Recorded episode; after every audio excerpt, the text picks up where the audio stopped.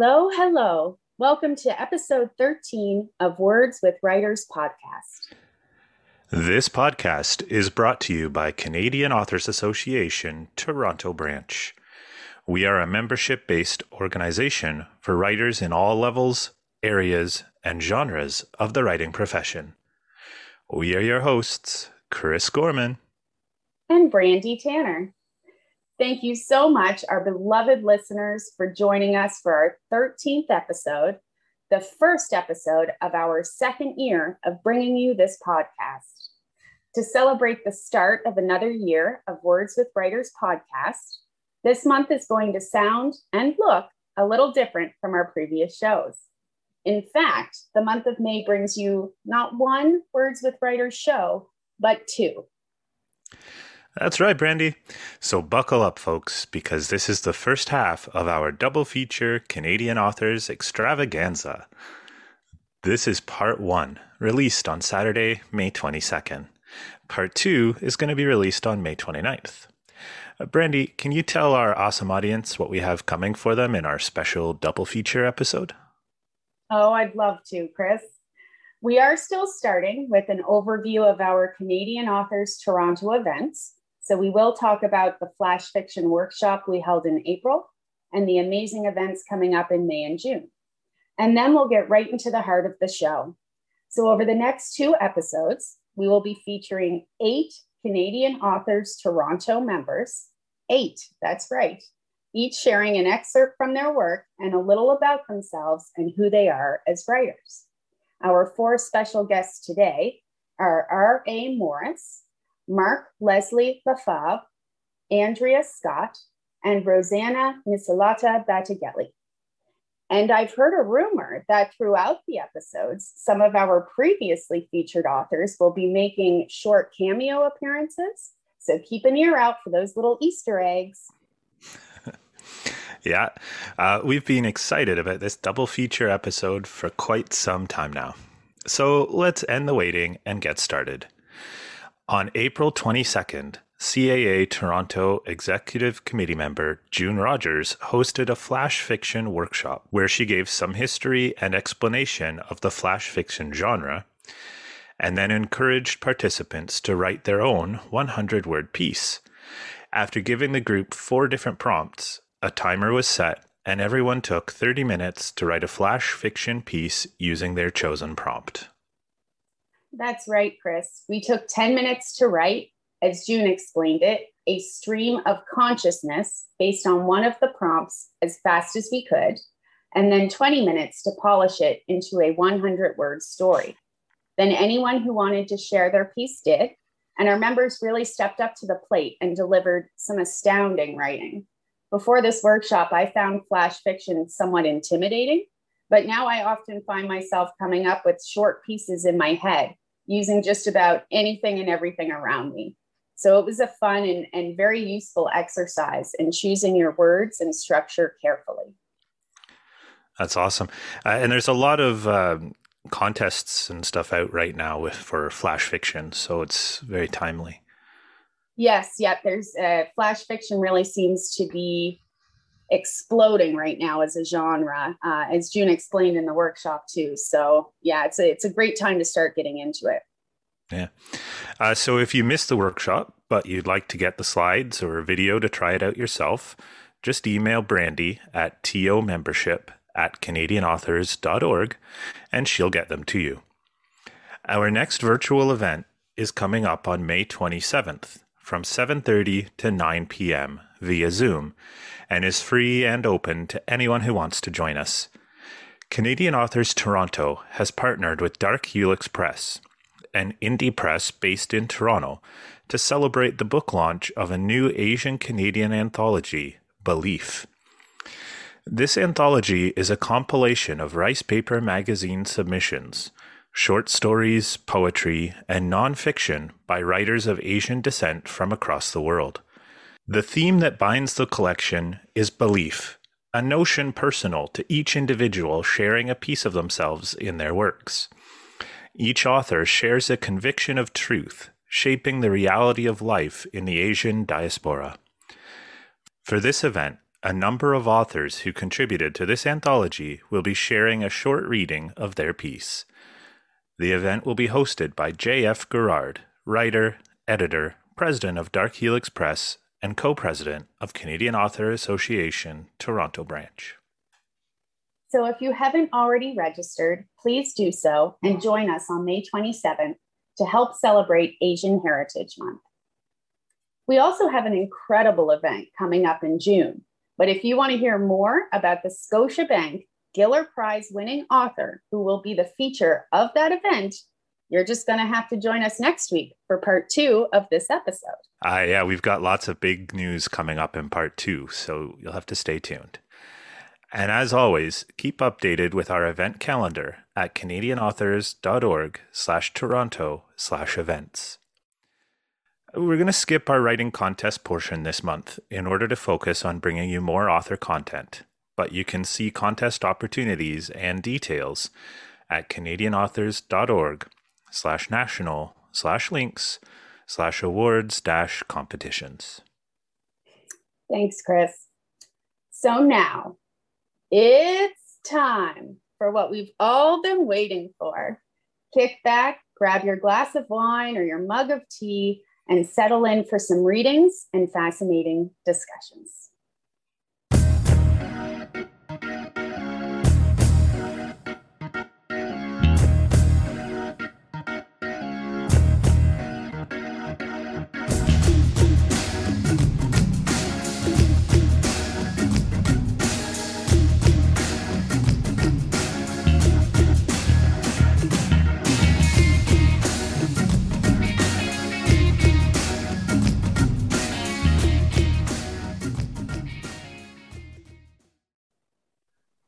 Our first guest today is R.A. Morris. R.A. Morris was raised in Ancaster, Ontario, and holds a Master of Environmental Studies from York University. After graduate school, he spent a year teaching science in the Honduras before heading back to Canada to work in the environmental sector. He has lived in the small remote communities of Fort Good Hope and the territorial capital of Yellowknife in the Northwest Territories. He currently lives in Toronto. His first novel, Beyond What Separates Us, is a timely work of speculative fiction that offers a glimpse of what societies may look like if we continue on our path of ecological degradation. Welcome to the show. Thank you for having me. Uh, so, our climate change is something that I'm also very passionate about. Uh, and I think that fiction has a very important role to play in changing the attitudes of the masses. And I saw one of your tweets a while back said, Beyond what separates us is a timely look at what could happen if we continue to ignore our impact on this planet we call home. I'm wondering, can you just expand on that a little bit and maybe give us a little glimpse into the world you foresee without giving too much away? Sure. I mean, we face at the moment numerous kind of environmental challenges and crises. Um, the two most obvious being the continued loss of biodiversity and climate change. So this novel kind of explores a future world based on the expected impacts of you know our inability to recognize that the earth's resources are finite and that nature's ability to adapt to over exploitation of those resources is limited. So this means a world where areas that are currently habitable are no longer fit for humans. Um, there's coastal cities that have been lost to rising sea levels, more frequent and intense storms, uh, including extended periods of drought and floods, and then the destruction of the oceans due to pollution, overfishing, uh, bleaching of coral reefs, that sort of thing. But since the novel is told from the perspective of the four main characters, these issues are their lived experience. So it's, you know, it's to them, it's, they don't know any different. Um, but kind of bring it back to present day, to me, I think this is why you see young people really leading the charge for change, as they know that the world that they'll live in will be drastically different from the one we know today. And as someone that you know has studied this field and works in this field, the science has been saying the same thing for decades. um, which is why it's so frustrating for people that you know kind of live in this world. You know, we've kind of seen the same thing now with the COVID pandemic, where the science is either being ignored or manipulated by decision makers or other interests. So, you know, I think fiction can kind of play an um, important role in communicating science in a more vivid and accessible way. Do you think maybe you could give us a little bit of a teaser of it? Sure, happy to. So I'm going to read from the first chapter. This one is told from the perspective of a character set in Eastern Europe. It was hard not to think about that day. The images and sounds replayed in my subconscious, haunting me for months after. The square crowded with thousands of unwashed and malnourished workers. The speeches that led to everyone's anger boiling over. The carts of food were the gravest mistake. We had no way to control the crowds. Once the shooting started, the screaming stampede drove me from Anna's side. Without Anna, I was a shell of a man. She was my heart and purpose. Before that day, I truly believed that all people could be categorized into four distinct types. After that day and my slow awakening to do something, I realized perhaps I'd been wrong about the four types. Each type had their own characteristics and responded to adversity differently. As things slowly went to shit in the world, my theory on the four types solidified. The first type of people were the fatalists. People would have called them submissive or pushovers. They spent their days striving to please others. Insecurities ate away at them. Most suffered from extreme anxiety. They were paranoid, fearful, passive, passive, shy, and meek. When things got really bad, most of them couldn't handle it. They were the first to go. Suicides were common among the fatalists. They just couldn't cut it in a world without stability and comforts. It was easier to give up. Before things got bad, these were the people who had never really been challenged in their lives. Things were given to them, and people pitied them for their apparent modesty and passiveness. They had no place in the new world. They were easy pickings for one of the other types, the depraved. The second type of people were the depraved. These were the selfish, sadistic, cruel, and deranged. They've always existed, taking pleasure from the misery of others. History's dictators fit nicely in this category. In functioning societies, laws were put in place to control these people. Some fell through the cracks to become the most violent of criminals. Others found different outlets for their depravity. Bullying, fighting, abusing, they hid their own securities to prey on others. When things got bad, these people thrived. They preyed on the fatalists and had good sport until there weren't very many fatalists left. They desired no structure, no order, no authority. Their world was one of chaos. The third type of people were the reconciled. I used to think they were similar to the fatalists, but the fatalists gave up. Reconciled accepted their fate and lived with it. They weren't necessarily passive or fearful, just indifferent, complacent. They never really stood out from the crowd. They blended in, neither weak nor strong. They were the neutral players. They could get along with all the other types. When things got bad, they grinned and bore it. Neither selfish nor selfless, they just survived. These were the most abundant people, the ones who stayed in a job they neither hated nor loved, but did because it kept them in relative comfort. They were creatures of routine, unwilling or reluctant to fight for change and easy to persuade and control. The final type had always been the least common. They were the valiant, the selfless heroes humanity had always revered, Children grew up pretending to be them. We created cartoons, comics, and fictions about their deeds. We gave them powers and moral codes. They were uncompromising, fearless, ambitious, and brave. The people who sacrificed themselves to save others, the ones who gave no thought to their own well being. The problem was they've always been too few. Because of their sacrificial and selfless nature, when things got tough, they tended to not be around too long. The valiant were the dreamers and idealists. They believed in the common good. These are the people we should have put in power. Unfortunately, they never desired power or glory. The fatalists wished they could be them. The reconciled wanted to help and serve them. And the deranged, they wanted to destroy them, like the comic book villains that our heroes battled day in and day out. I thought there must be still some out there, hiding and waiting for the right time to make the world a better place. At least I hoped.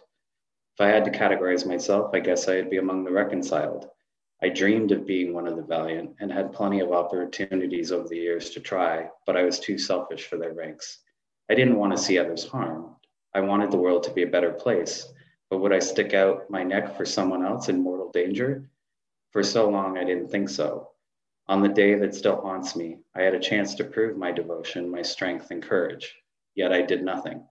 I ran away and hid, leaving braver people behind. That sounds amazing, uh, all right. Great excerpts. That definitely makes me want to read the book and hear more about these different groups. Yeah, I I've started it, and I have to say I really like. I want to be a valiant, especially after listening to you say it. But yeah, that's really the question, right? Like, where do you see yourself as you're reading it? Kind of. Thing. Yeah. And then where do you see the other characters? Realistically, I think I'm probably more reconciled. But hey, now I have a goal. yeah, I'd have to agree with that. I want to be valiant, but probably more in the reconciled realm. Is where where'd you get the ideas for those kind of different? I don't.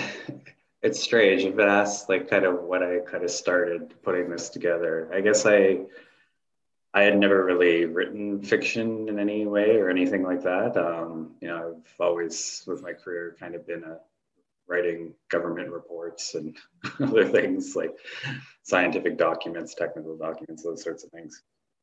Um, but I was living in Yellowknife at the time and just started getting an idea for one of the characters um, and started writing, you know, a story set in the future um, to kind of as a way of an outlet for expressing my own anxieties about the future. And then it kind of just slowly built from there um, to kind of place four main characters in different parts of the world and kind of present like a what that world could look like in the future and then you know the four types kind of came back just in terms of my own thinking of you know how you can kind of divide up society uh, based on even kind of what we're what we're seeing now. You know and someone very politically engaged uh, so kind of get frustrated sometimes when the pace of change. Wow. So uh, we're wondering um, beyond what separates us was released in september 2020 in the middle of the pandemic. Uh, so how have you adapted your your marketing strategies? Admittedly, it's been a struggle, um, particularly as an independent author. But one of the first things I did was participate in an organized blog tour from a company that provides that service. That resulted in some of my first reviews from book bloggers and uh, influencers to get a readership outside of the one that already knew me but since then, I've kind of been contacting independent bookstores about carrying it, um, but most haven't been really taking on new stock. The challenges of the pandemic.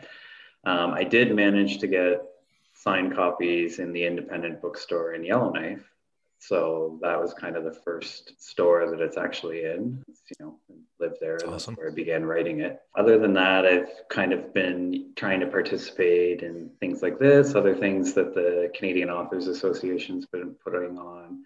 I participated in the fall in the Toronto Eco Fair, the virtual Eco Fair. So admittedly I have to I have to up my social media game as well. it's a challenge. How, yeah. how did you find the blog tour? I was just doing a Google search and like reading reviews. So it was iRead Book Tours that I did it through. Um, the company.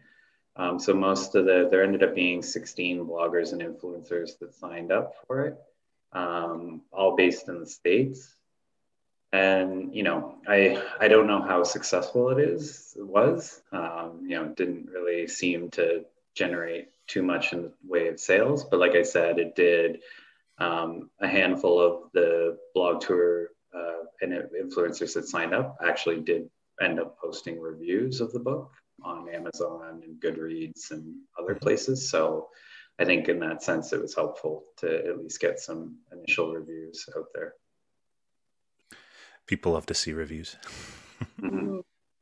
And you published with uh, Iguana Books, right? A, a, hybrid press. I know that's something that's quite interesting to a lot of our listeners and members. Could you tell us a little bit about how you found that type of experience? Yeah, um, Iguana Books, they were great about explaining the process and the difference between traditional and self publishing and kind of where they fit into it. Um, I did do the usual query letters to dozens of publishers and agents, and actually ended up getting a response from Iguana pretty early on. Um, but they encouraged me to actually try to find a traditional publisher as they believed kind of my novel warranted going that route. But after another year of kind of searching around and not really hearing anything, um, I decided to connect with Iguana again. And they said they'd be happy to publish it and work with me. So it's very small and independent professional team. Um, it was pretty important to me to use a Canadian publisher. There was a bonus that you know they were based in Toronto. Um, I'm living in Toronto at the time. Um, they're actually like a few blocks from where I live, so it was pretty convenient in that regard. I'd say for those considering going that route, to know that the publishing costs, which are pretty significant, are on you as the author. However, Iguana Books does encourage and helps uh, authors with crowdfunding um, to help offset some of the costs. So I ended up doing that as well. Um, you did do the crowdfunding. Uh, source? I did. Yeah. But again, you know, the, the, that was kind of in the spring and summer up to the lead up to September. Um, so again, we were in the kind of middle of a pandemic, so uh, didn't necessarily get the the traction I was hoping for with the crowdfunding, but it did help, you know, offset some of the costs. Yeah. So you may have uh, ended up working with our uh, Toronto branch co-president Lee Parpart. yes, she was. Yeah, she wasn't actually the editor for me, but she ended up helping in the lead up to publication with some of the social media promotion um, and like event type support. Mm-hmm. So you know we have have subsequently virtually met and connected so yeah. Yeah. once all this is over we'll get together in person exactly.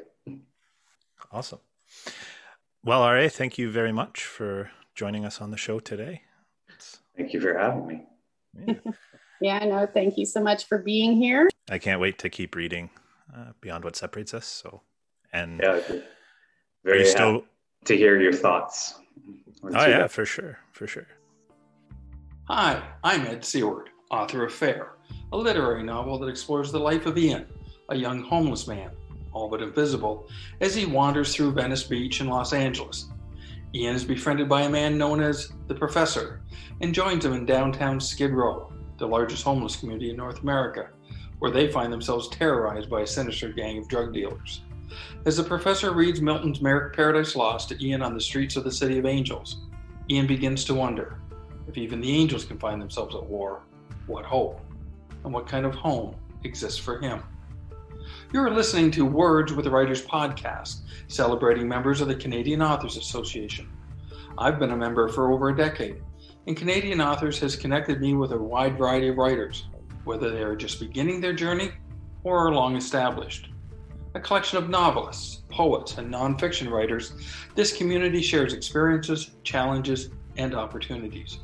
Whether it's monthly events that can include diverse guest speakers, ranging from award winning writers to literary agents to representatives of traditional and self publishing, or simply belonging to the local CAA writing circle to provide and receive feedback on new work, I feel very much part of our writing community and being active in the Canadian Authors Association helped me to understand the many facets of Canada's publishing industry, which in turn helped me in finding a publisher for FAIR.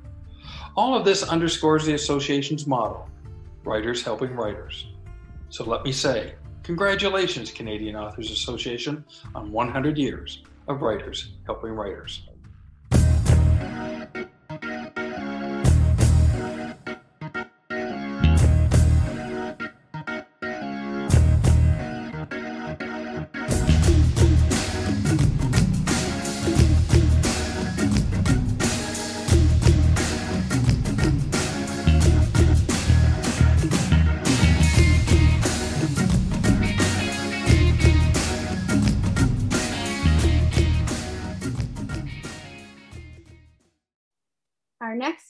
Is Mark Leslie Lefebvre. Mark's first short story appeared in print in 1992, the same year he started working in the book industry.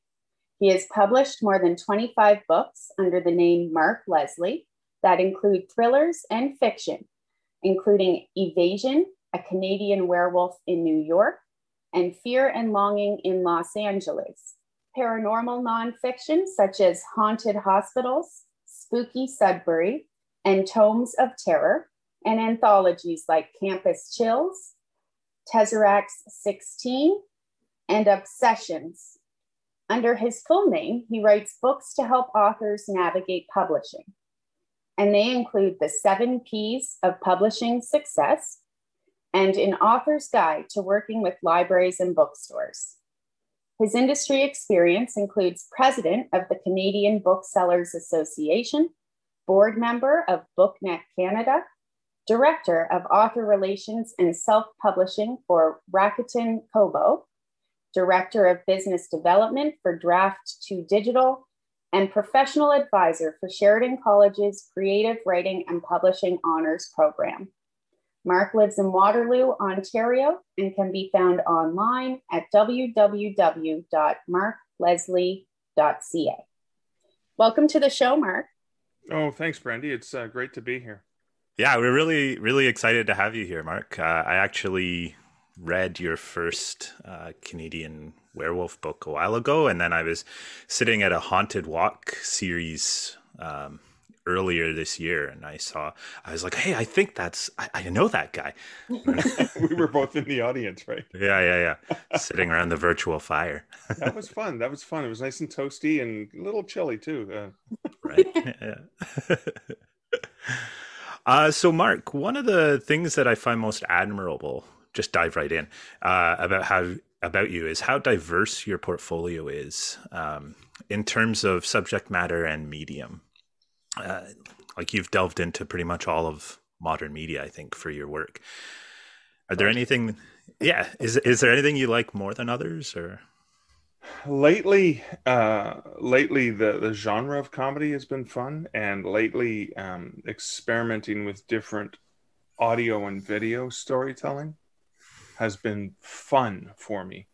Uh, I will always return to writing and oftentimes that will start with some sort of script anyways that has to be written. But i really love that um, multidimensionality because i guess i've always believed i'm a storyteller. And i always know i will write and i always know i will tell stories. And and it started when with the pandemic actually. I was having trouble writing actually writing. I was you know frustrated and anxious and there was a lot going on. And i turned to parody and parody video, uh, you know, writing parody music video, and and uh, and my partner uh, and I ended up doing a duet parody, and we did a video to it, and that broke me out of my so-called writer's block mm-hmm. um, because it proved to me that I could be a storyteller. I could still have the storyteller life in other media, and even prior to that, taking some of the ghost stories and using uh, an audio GPS-based map to go back to the research I'd done for my very first book with Dundurn, uh, Haunted Hamilton, and readapting that same content into a virtual half hour walking tour. And I think readapting stuff that you've worked on already into new formats is almost as exciting as writing new stuff, right? You can take the same nugget and explode it into more than 300 pages down between two pieces of cloth, right? The definition of book Mm-hmm. You get, you know, different experiences with just kind of one piece of work. So that's very interesting. So you have a, something to read for us today, correct? Yeah. So this is a, a short story, short short story called The Shadow Men, and it was written specifically to be read aloud in front of a campfire. So I thought, uh, nice and short. It's a self-contained story, and it was actually derived from a different short story that I wrote that was much longer. and it was like this little aspect that I had in it, and I just wasn't done playing with it. So I wrote it specifically for an anthology uh, to, for that purpose, like campfire ghost stories. So this is the uh, the Shadow Men. I'll never forget the night that changed my life forever. It happened in the woods when I was 10 years old. It was dark, the air was crisp and chilly. Curious little sounds cut through the night small animals rustling in the nearby bushes, the haunting call of a loon on the lake, leaves whispering in the breeze. And the air was charged with the smell of the still burning campfire embers of a recently doused campfire. It was a night, in fact, not all that different than tonight. I was sleeping in a four man tent with my parents and younger brother and woke up with an overwhelming urge to pee.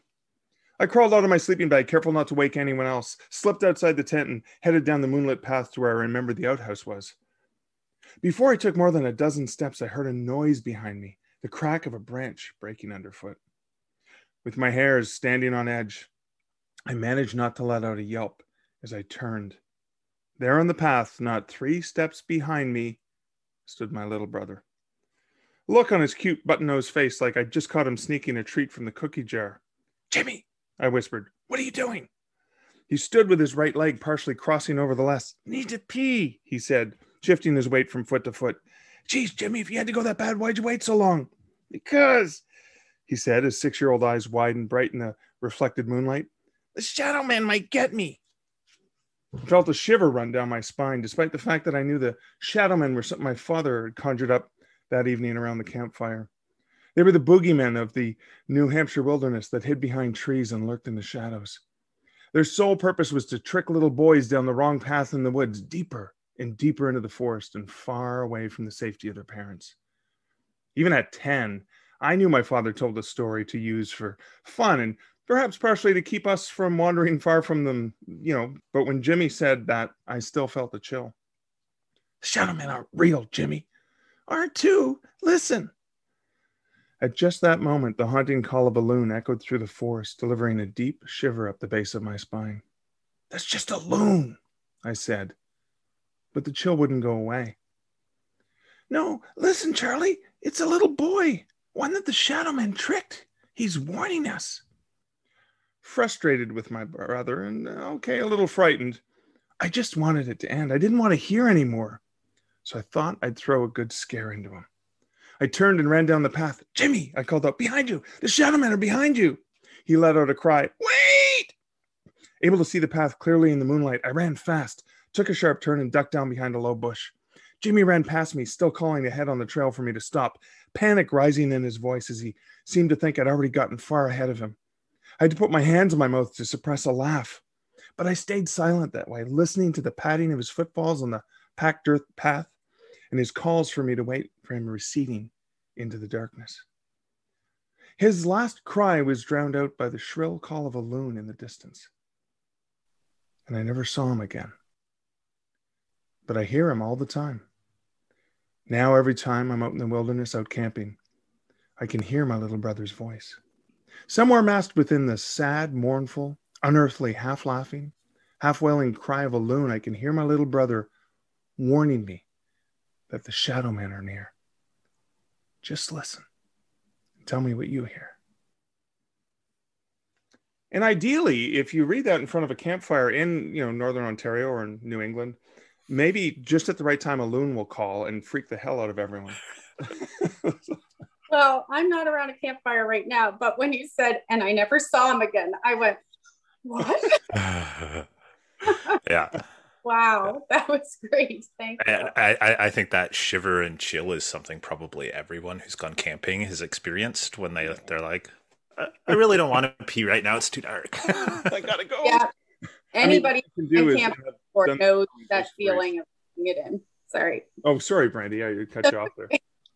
you go ahead. I was just going to say, uh, when I tell ghost stories in person, I, uh, you know, you can read the people's faces and then you, you, you play into them as you're, as you're telling the story.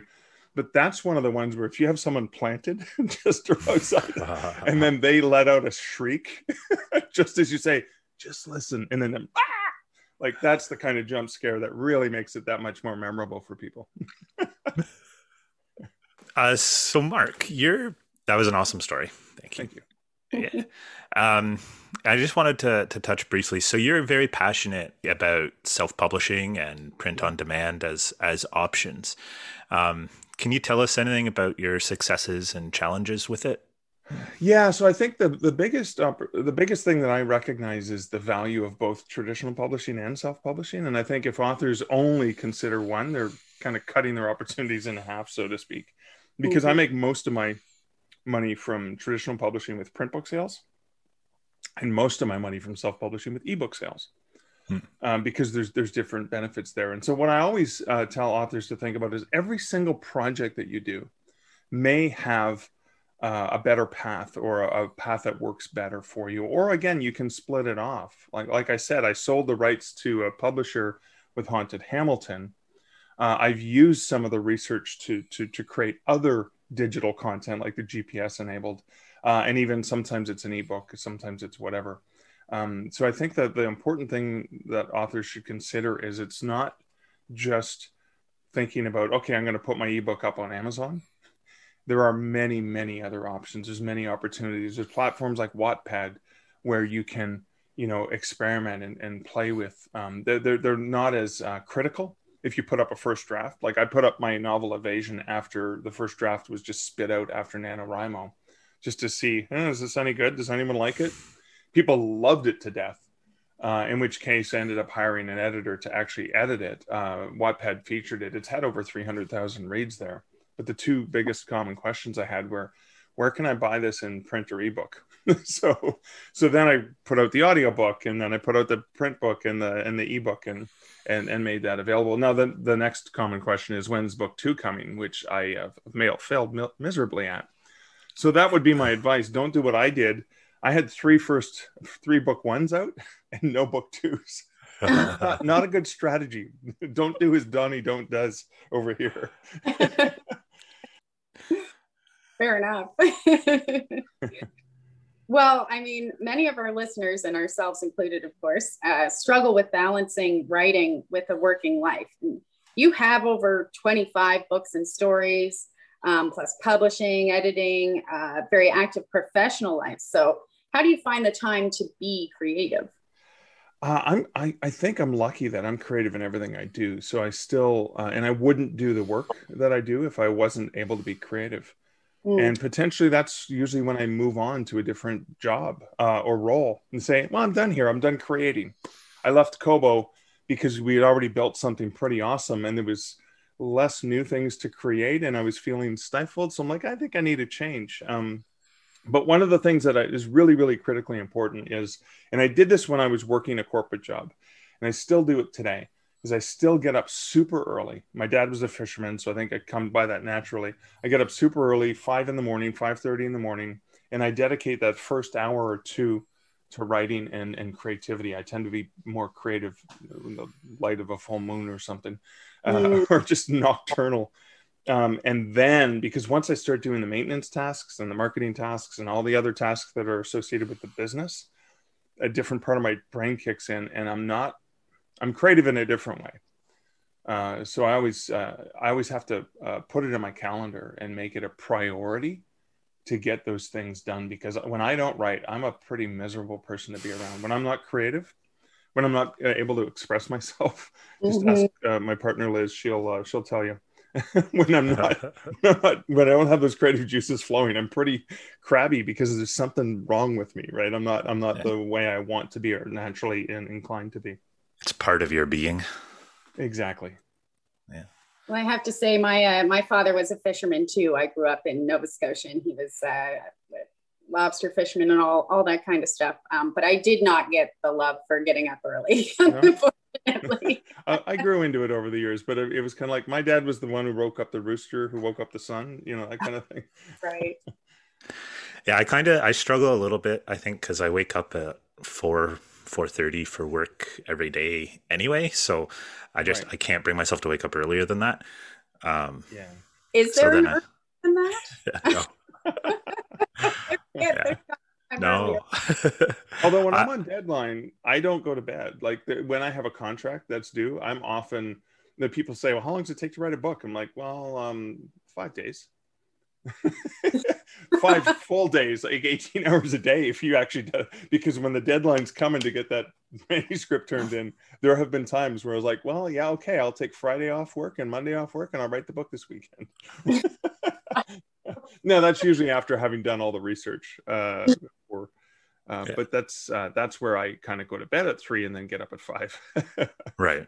But I yeah. can't do that. You know, that's not sustainable long term. I need at least five hours sleep every night. Yeah, I, I, guess I've gone through spurts of that when I'm doing NaNoWriMo or when I'm really in depth with something too. So. Yeah, deadline, right? Pressure. Mm-hmm. a little bit of Queen and David Bowie there. exactly. don't make me. Yeah, I just put an earworm in your head, didn't I? yes, you did. Awesome. Well, Mark, thank you very much for coming on the show today. Thank And, you uh, very much. It was great to chat. having a you chat. Guys. Yeah, likewise. And uh, look forward to having you back in the future and explore some of your nonfiction work a little more. Excellent. Um, yeah. Awesome. Thanks for being here. Bye.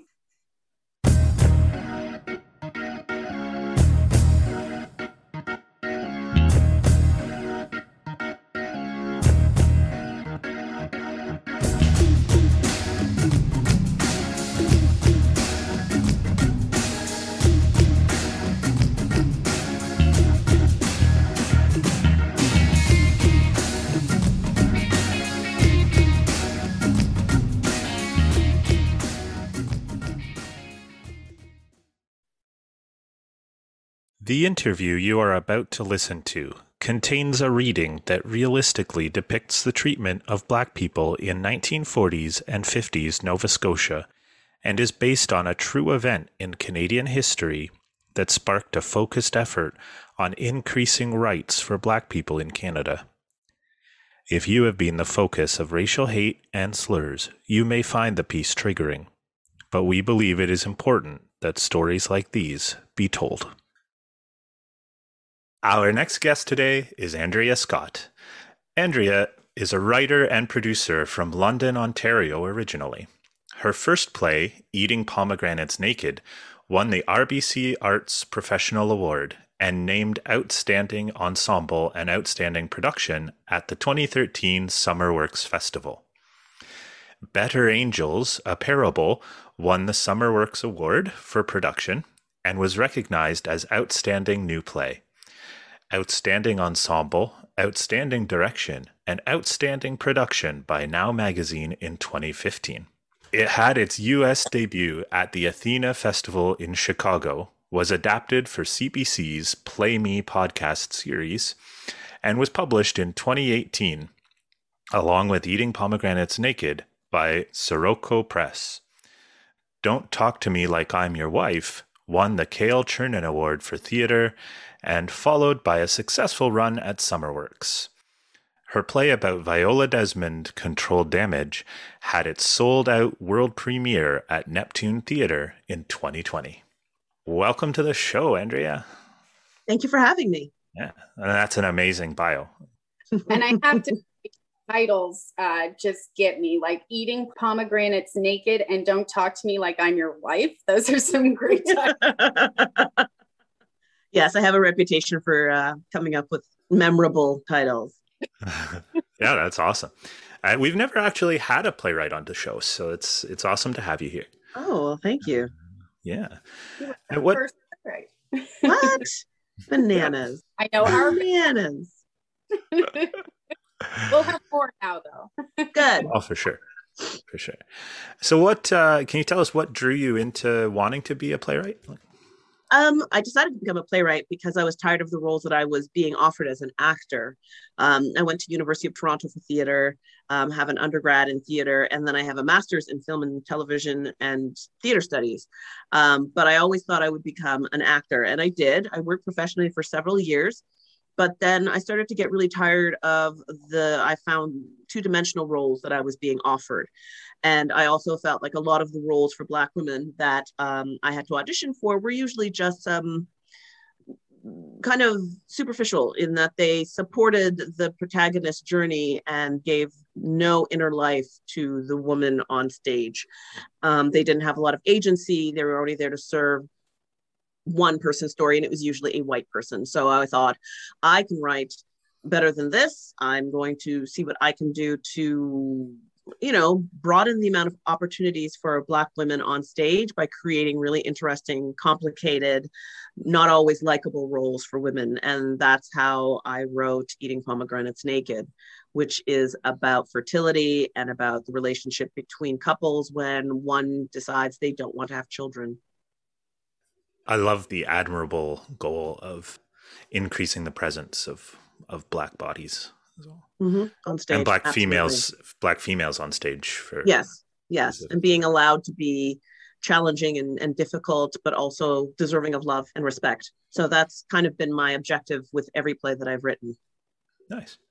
I, I love too that you said you were given roles that you know were two dimensional. They just weren't good roles um, in how you see these experiences. And mm-hmm. so you thought, you know what, I can write better than this. I can write roles for Black women better than these. And you, and so you went that way. I think that's mm-hmm. very. Thank you. Thank you. I seem to have done all right with it. Yeah. I, and I, I think you're going to give us a treat of getting to listen to one of them part yes, of? and yes, yes, I am. And ironically enough, this is a three-hander with three black men. So this actually doesn't have any female voices in it. So I'll be playing three different characters. It's okay. from my play Control Damage. Control Damage is a play that I wrote about the life of Viola Desmond. Um, I think most people, I would hope, know who she uh, was, and you know now exists within our culture as being on the ten dollar bill. Um, Viola Desmond uh, was a, a hairdresser and a business owner who researched and developed her own cosmetics and uh, was selling them across Nova Scotia and New Brunswick and had driven was driving to Sydney to sell some of her product when her car broke down in New Glasgow. Um, while her car was being fixed, she was um, it was suggested that she go and see a movie. So she went across the street to watch a film. And while she was there, she was told that she could not sit in the lower level because it was only for white people. And coming from Halifax and essentially coming from a bit of privilege because she was mixed race, she did not acquiesce and refuse to move. Um, she offered to pay the difference to sit in the balcony, but uh, they refused her money and said, no, uh, colored people don't sit down here. And the police were called and she was physically removed and put in jail. Um, she was charged the next day with defrauding the province of Halifax, the province of Nova Scotia of one penny. And she had to pay a $26 fine, which in our day would be $260. Um, she tried to get this overturned and was rejected.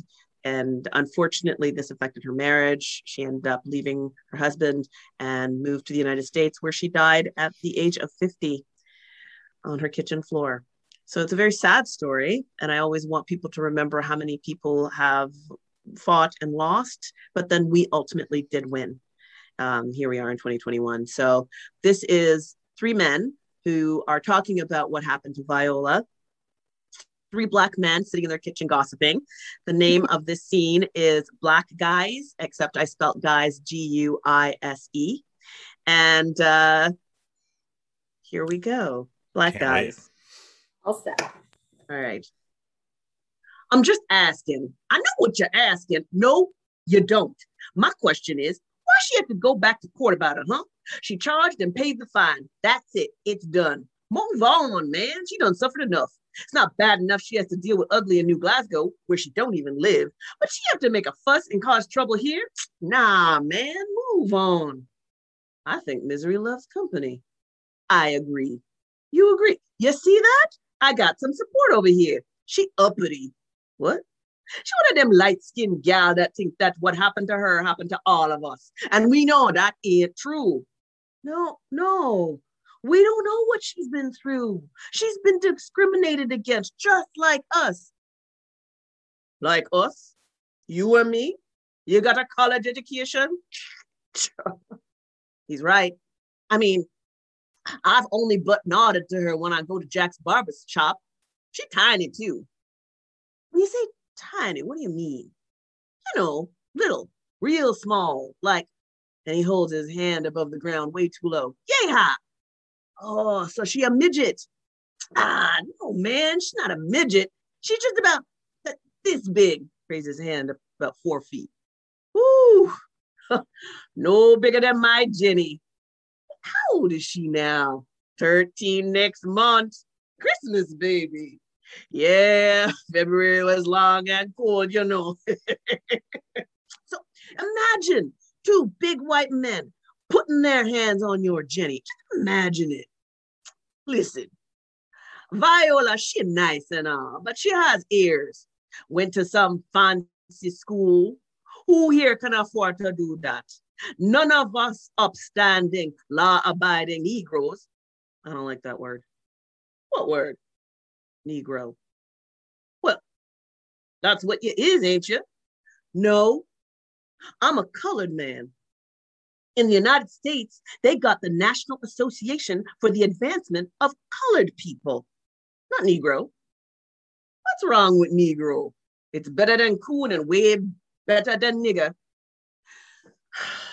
Negro is a slave owned by massa. we all come from slaves, nothing to be ashamed of. Well, I'm from loyalist stock. Yeah, and they came from slaves, freedmen. Oh man, you're just like that Desmond woman.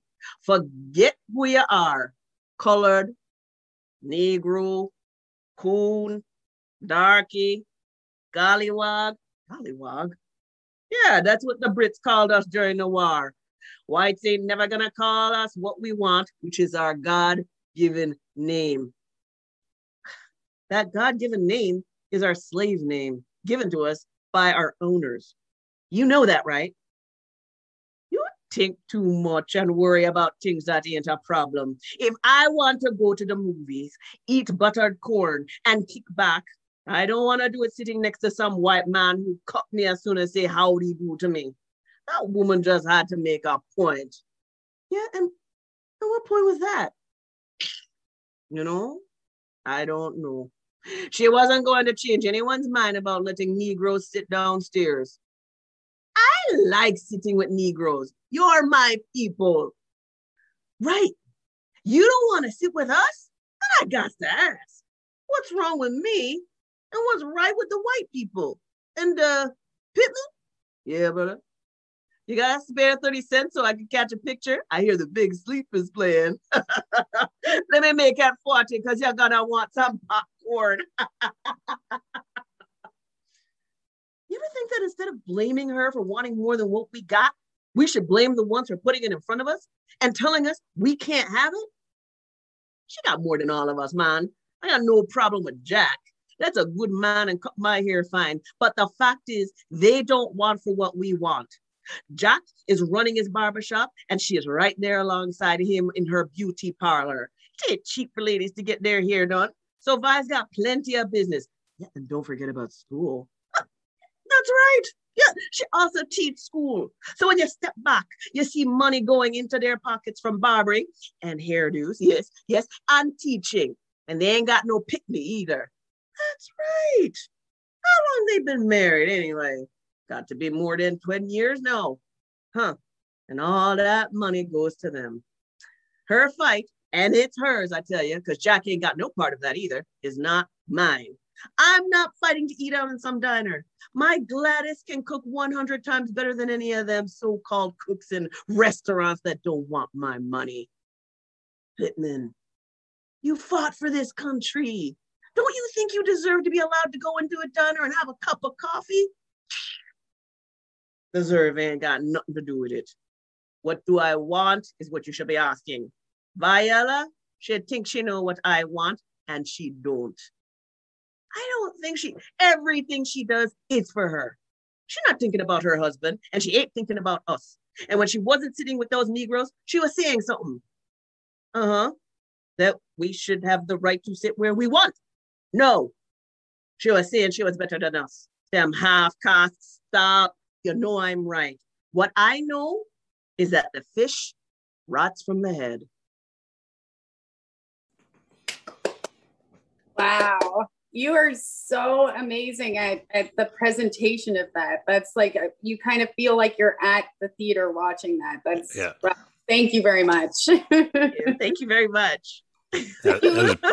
A lot of fun doing it too. You look like you just love doing that. So I love that scene. I love that scene.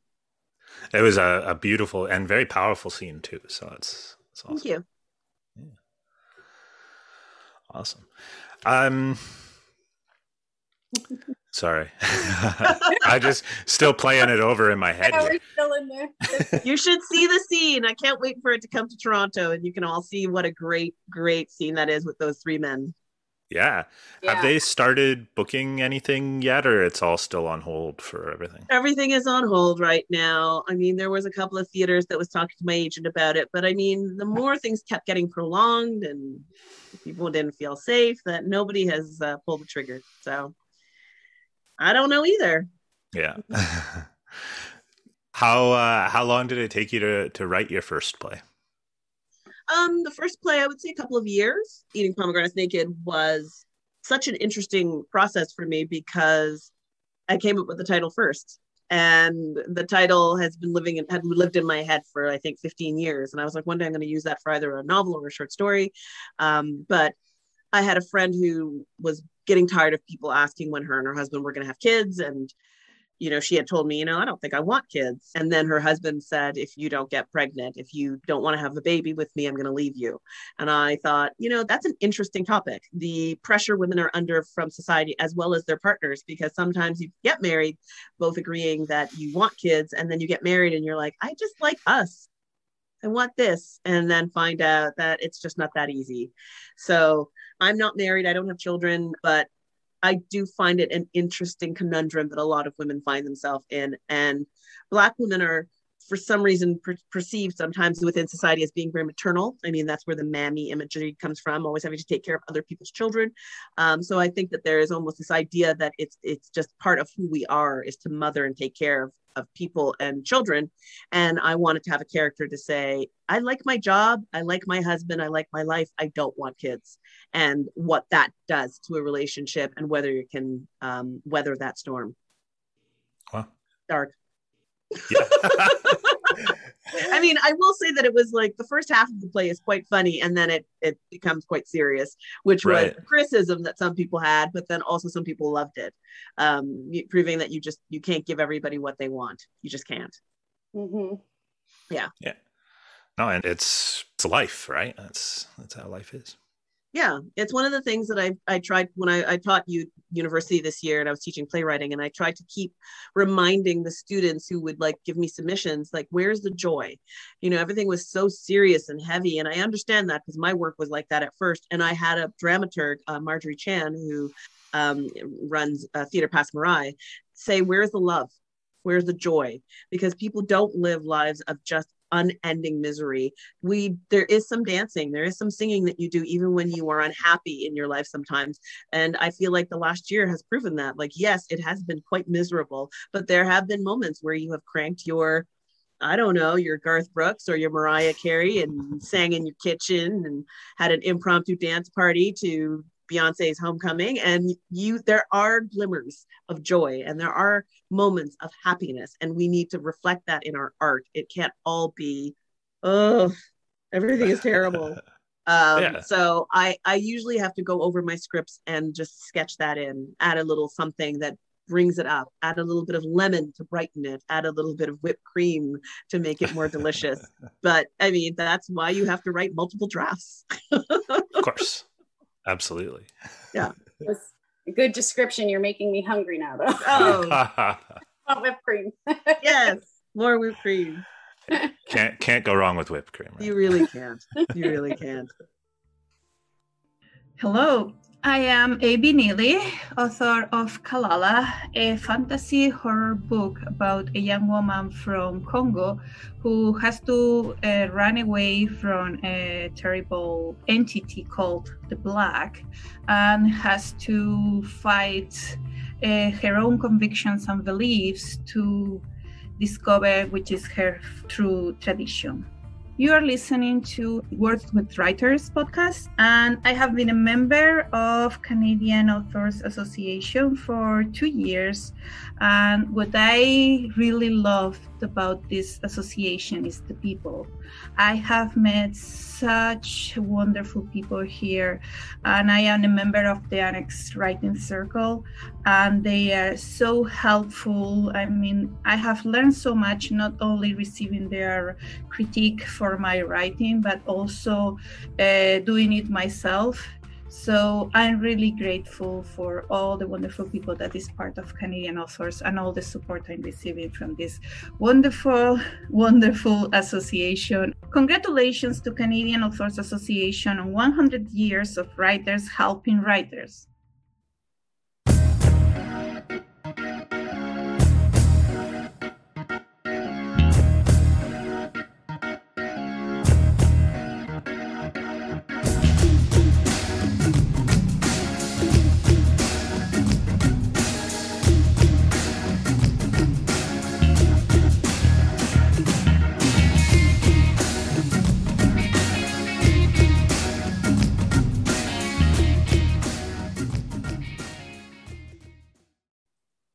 Our final guest for the day is Rosanna Micelotta Battigelli, a professional member of the Writers Union of Canada, the Canadian Authors Association, the Association of Italian Canadian Writers, and CANSCAIP. An alumna of the Humber School for Writers, she has been published in 19 anthologies and journals. She lives in Sudbury and has also done readings in Toronto, Sault Ste. Marie, Manitoulin Island, Montreal, Vancouver, New York City, and Italy.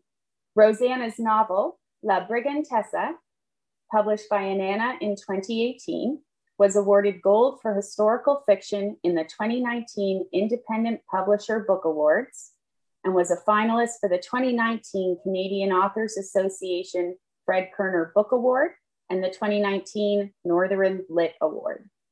It won two awards for Best Cover Art, designed by Val Fullard. Rosanna has two children's books published by Pajama Press and four books published with Harlequin, with the fifth to be released in July 2021.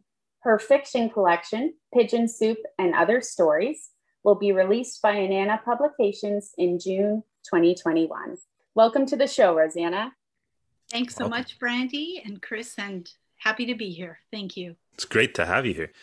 Um, finally in person because we get to talk about you so much in our members news. But... That's why my ears have been burning so much, Chris. Yeah. Why? It's our fault. We'd apologize. We're not sorry because it's all good news that you have. So we want to share it. um, yeah. So just I wanted to to ask you, Rosanna, after listening to your bio, you you've got so many different types of writing, um, like children's stories, historical fiction novels, Harlequin romance. What inspires you? Well, I always wanted to write. Actually, I had two passions from the time I was young. I wanted to be a teacher, and I, I knew I was going to be a teacher by the time I was in grade five. And, you know, between the ages of probably six and really up until high school, I, I just loved reading and and actually reading did not stop after high school. I, I loved books so much and i wanted to be a teacher and i also had a fascination with books and and just wanted to be a writer. While i was teaching and you know doing everything possible to inspire children i was also investing in myself as a writer. So for for many many years i did everything possible to become a writer joining uh, book clubs uh, joining uh, writing groups starting with the writing group in sudbury. And then um, you know i connected with the canadian authors association I believe in 1990, 92. And I just, uh, you know, everything I had to do to realize my goal, I did. I uh, went to writing workshops. I took some mentorships with the Humber School for Writers. I read hundreds of books about the art and craft of writing. And, and so as I was teaching, I was sending off stories. So I started off by writing stories and trying to build up my writing history, my, my writing portfolio. And as these stories got accepted, I became more and more confident. And at a certain point in time, I was inspired to write a novel. And so the inspiration for that came from my history. So I was born in Italy. We immigrated when I was three. And, you know, at a certain age, I became very interested in my heritage and I wanted to explore. Because when you're an immigrant, you don't just have one identity, you have two. And I, you know, I was Italian and then I I was trying to learn how to become a Canadian. So I started school not knowing a word of English. And that might have been, you know, the impetus to learn. And as I learned the language, I learned to love books.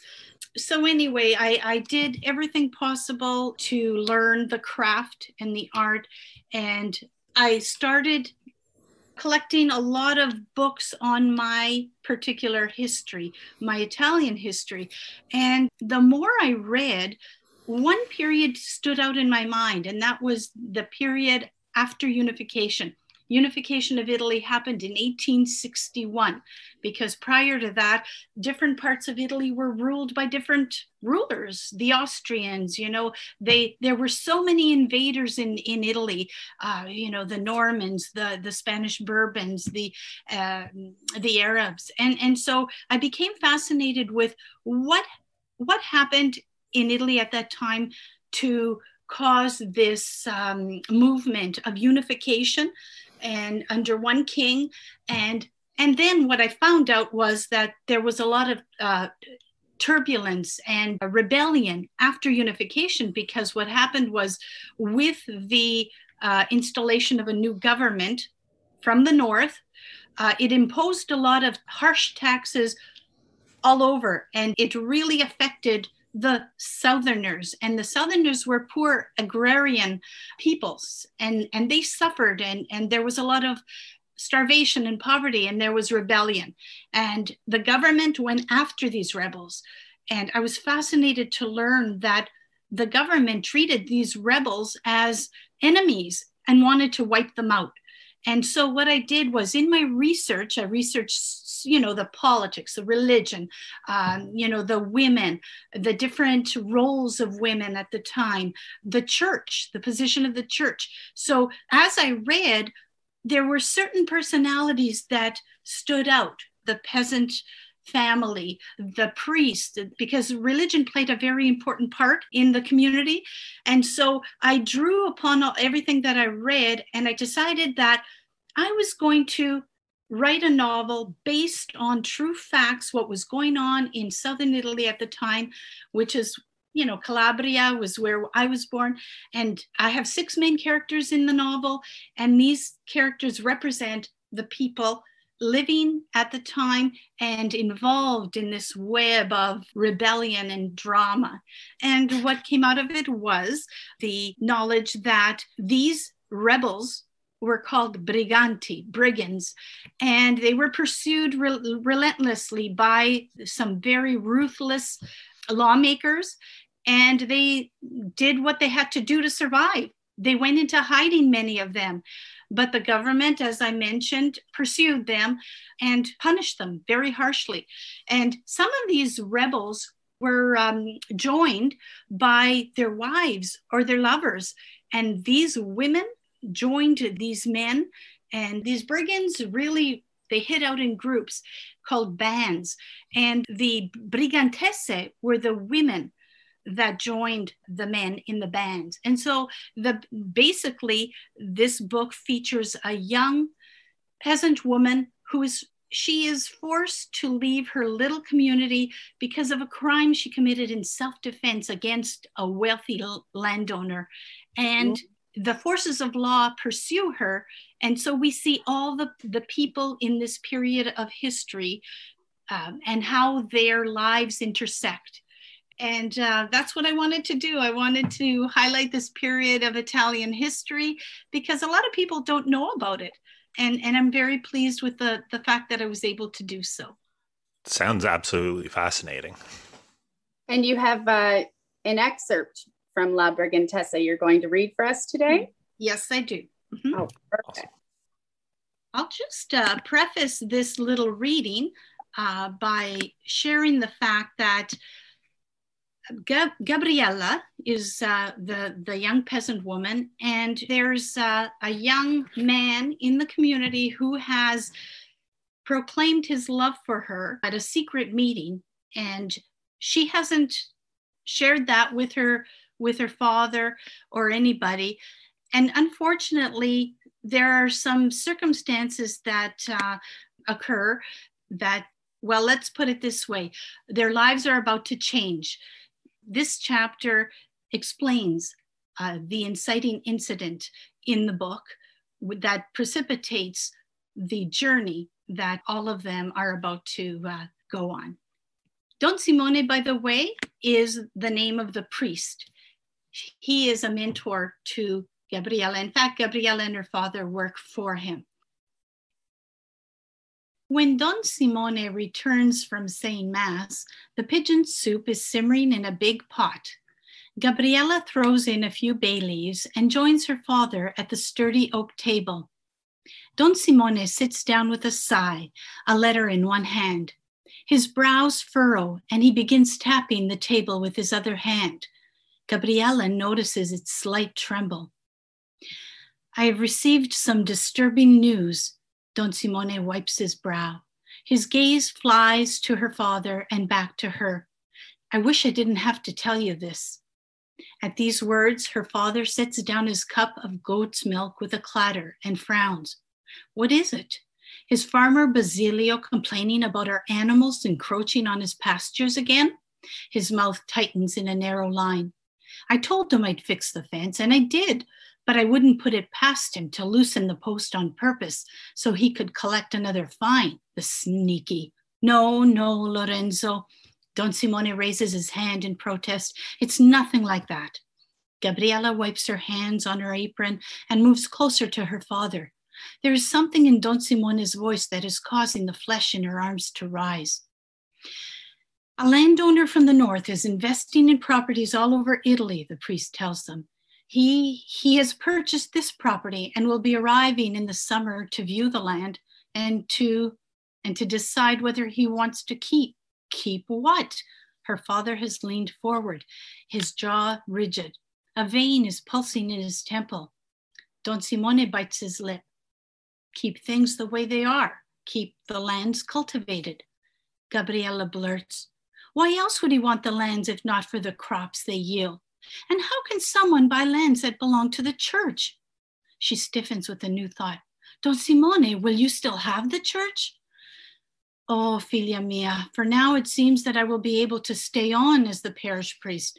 But if this new landowner decides not to cultivate the lands, then, then, then we will have to find another means of employment, Gabriella's father says, each word dropping like a heavy stone. Gabriella sinks into the chair next to him. There's no work for them in Camini. Her family has been truly fortunate working for Don Simone all these years, and a few other families have been blessed with the means to help others occasionally, like Tonino's father. Tonino. Suddenly, Gabriella realizes that both men are looking at her. Did I just utter Tonino's name aloud? She wonders. She feels her cheeks burning. Her father's eyes narrow. Gabriella, did you hear what Don Simone has been saying? We may have no choice but to leave Camini. I can't we convince him to keep things as they are? Gabriella hears the panic in her voice. I don't want to leave Camini. Dear God, how can she tell them about Tonino now? Gabriella's father looks away. His jaw is clenched, and now his fingers are drumming the table. Come, Don Simone says, let us leave it in the hands of God. Perhaps we are worrying for nothing, and the Signor Fantine will keep things as they are. Ah, the way things, the way his words tremble at the end makes Gabriella wonder later if he really believes that nothing will change. Lying in her own cot, she stares at the shadows cast on the wall by the moon. There has to be a way to get this Signor Fantine to leave well enough alone. She cannot leave Tonino now or ever. She can't imagine a life without him, a life they have yet to begin together. She reaches for the rosary Don Simone gave her from a pilgrimage to Montestella. Her fingers fumble for the crucifix. She crosses herself and begins to pray. Ave Maria, piena di grazia. Beautiful. Thank you very much for sharing that with us. That was beautiful. Very beautiful. And now I'm invested in finding it out. and find what happens next. Mm-hmm. There's a lot that happens, actually. There's quite a lot that happens. So thanks nice. for uh, the, uh, the opportunity to read and share about this book. Thank you so much for telling us about your inspiration and reading from the book.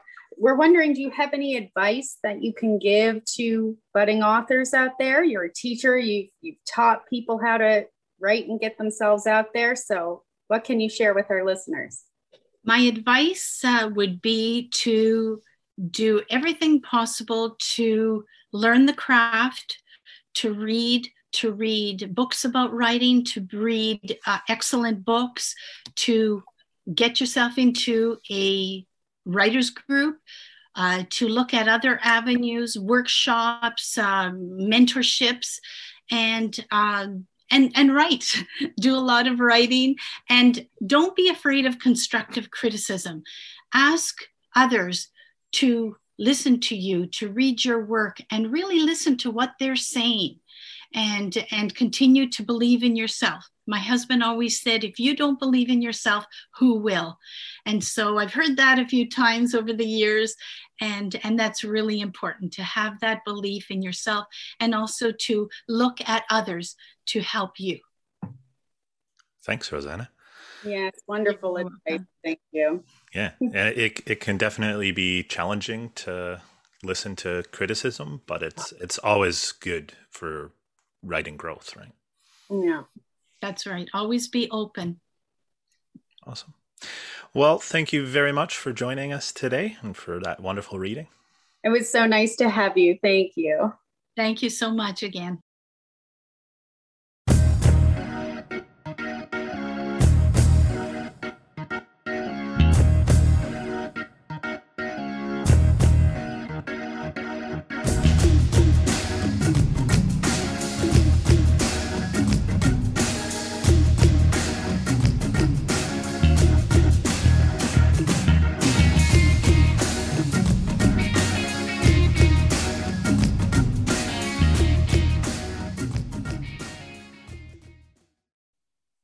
Wow, Brandy, those were amazing readings. Weren't they? Our guest readings are my favorite part of the show. I mean, really, I love our whole show, but I just love when we can have CAA members come on, read from their work, share some information about their process and their inspiration.